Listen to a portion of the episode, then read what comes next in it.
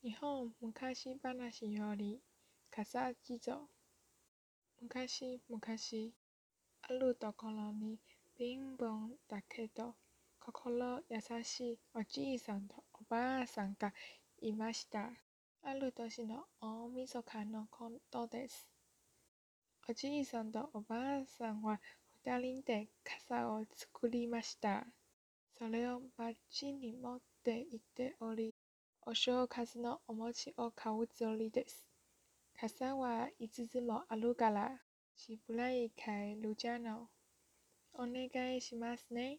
それから今夜は雪になりますから、気をつけてくださいね。